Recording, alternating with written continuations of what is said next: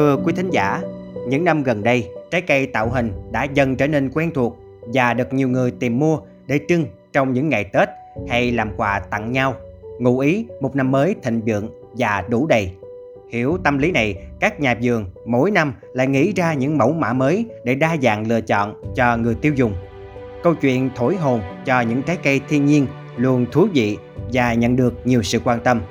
Cảm hứng Mekong hôm nay mời quý thính giả cùng gặp gỡ ông Võ Trung Thành, người được mệnh danh là cha đẻ của trái cây tạo hình tại Hậu Giang, để hiểu thêm về tâm huyết tạo hình cho trái cây miền Tây của người nông dân này.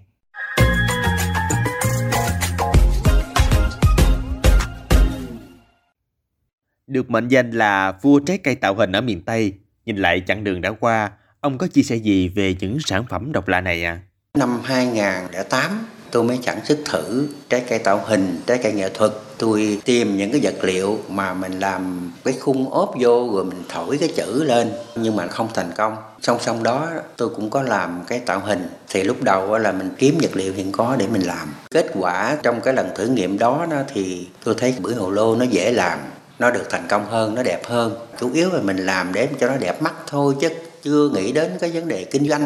Trong năm hai nghìn không trăm lẻ tám có cái hội chợ thương mại quốc tế Cần Thơ bên nông nghiệp, tôi mới cầm một trái đem trái bưởi ra lên để trưng bày sản phẩm mới lạ. Rất là may mắn cho lần đó thì tôi được giải một giấy khen là mẫu mã sáng tạo.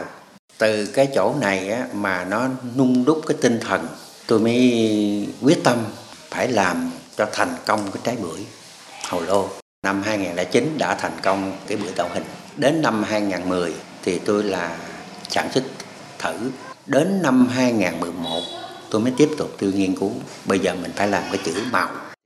Để tạo ra trái bưởi đẹp với hình dáng ưng ý, như ông vừa chia sẻ cũng phải trầy trật, trải qua nhiều lần thất bại.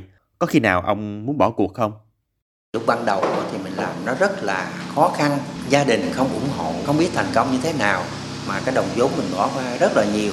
Vấn đề mà làm cái khuôn đó, nó gian nan. Tôi làm tới năm lần khuôn, điều chỉnh tới lui, rồi nó mới đạt được thành công. Ông bà xưa đến giờ người ta nói là thất bại là mẹ của thành công. Tôi nghĩ bây giờ đó, mình té ở chỗ nào mình đứng về chỗ đó là nó thành công. Mình làm bất cứ một cái chuyện gì, cái lúc ban đầu là nó cũng gặp rất là nhiều có khó khăn trở ngại, thậm chí là có thể là bỏ hết, mình phải làm lại từ đầu.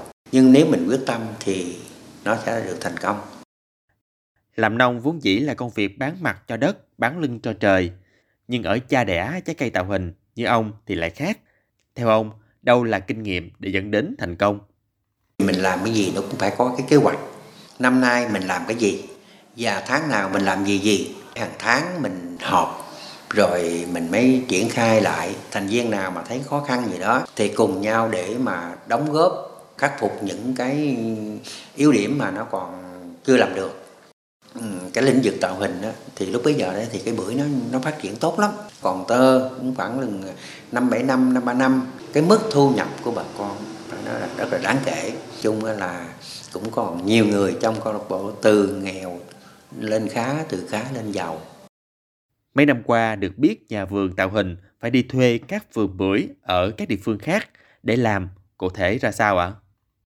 Nói về cái cây bưởi là cái diện tích của huyện Châu Thành hiện nay là nó rất là thu hẹp. Riêng về xã Phú Tân thì nó không còn bao nhiêu. Hồi trước đây á, là câu lạc bộ là hai mươi bốn phẩy sáu hectare, mà hiện nay là hầu như là không còn cây, cây bưởi nào hết. À, vì vậy cho nên là cái nguồn nguyên liệu nó không có. Rồi mình phải đi đến những cái nơi khác mình, mình, mình sản xuất. Chẳng hạn như là thành phố Ngã Bảy, thành phố Vĩnh Long, tỉnh Sóc Trăng. À, để những cái người mà tạo hình đó họ đi đến chỗ đó họ mua à, để mà tạo hình. Như vậy thì cái thu nhập á, thì nó không bằng cái vườn nhà của mình.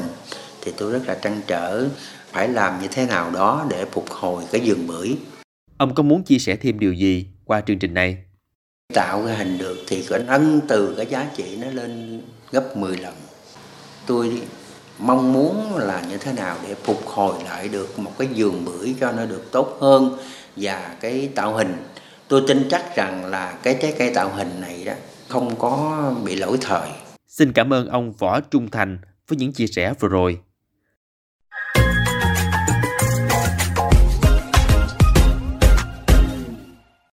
Nó kích thích cái người nông dân sản xuất, bởi vì tạo hình cái giá nó giá trị nó cao.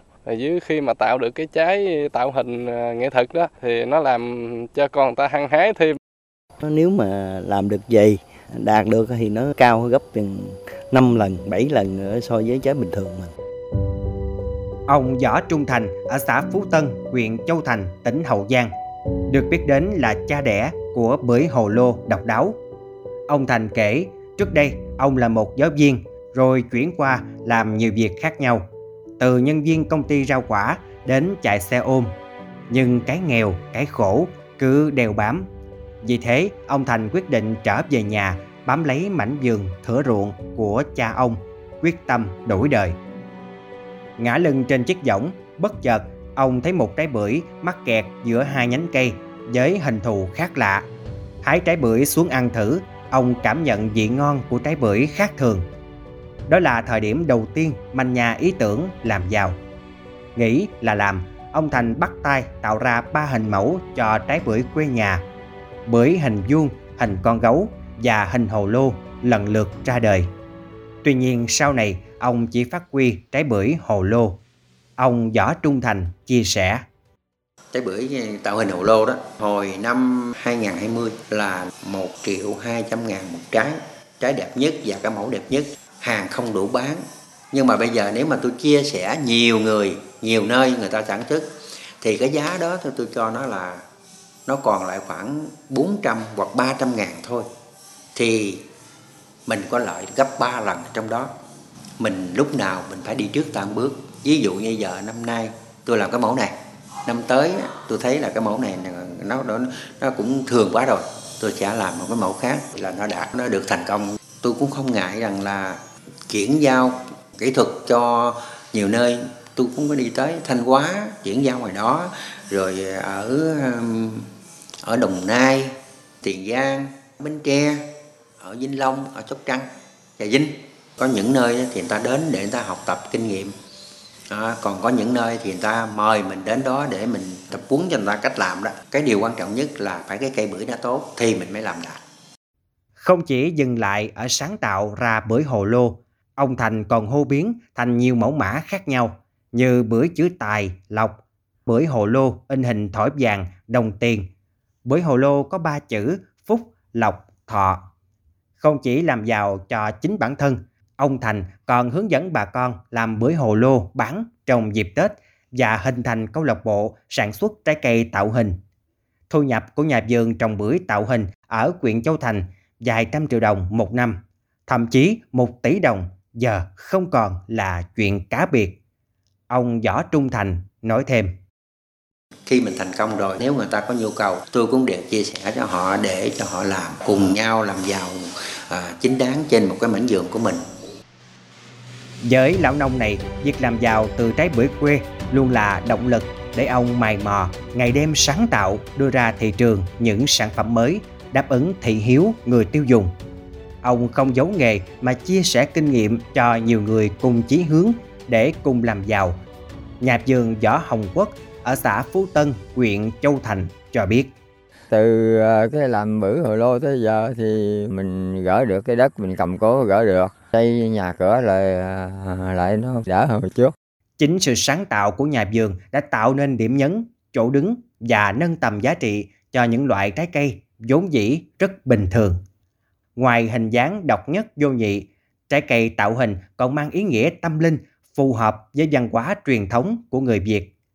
Thực tế cho thấy nếu việc sản xuất gắn với nhu cầu thị trường và tạo hướng đi riêng thì nhà vườn có thể làm giàu trên chính mảnh đất quê hương.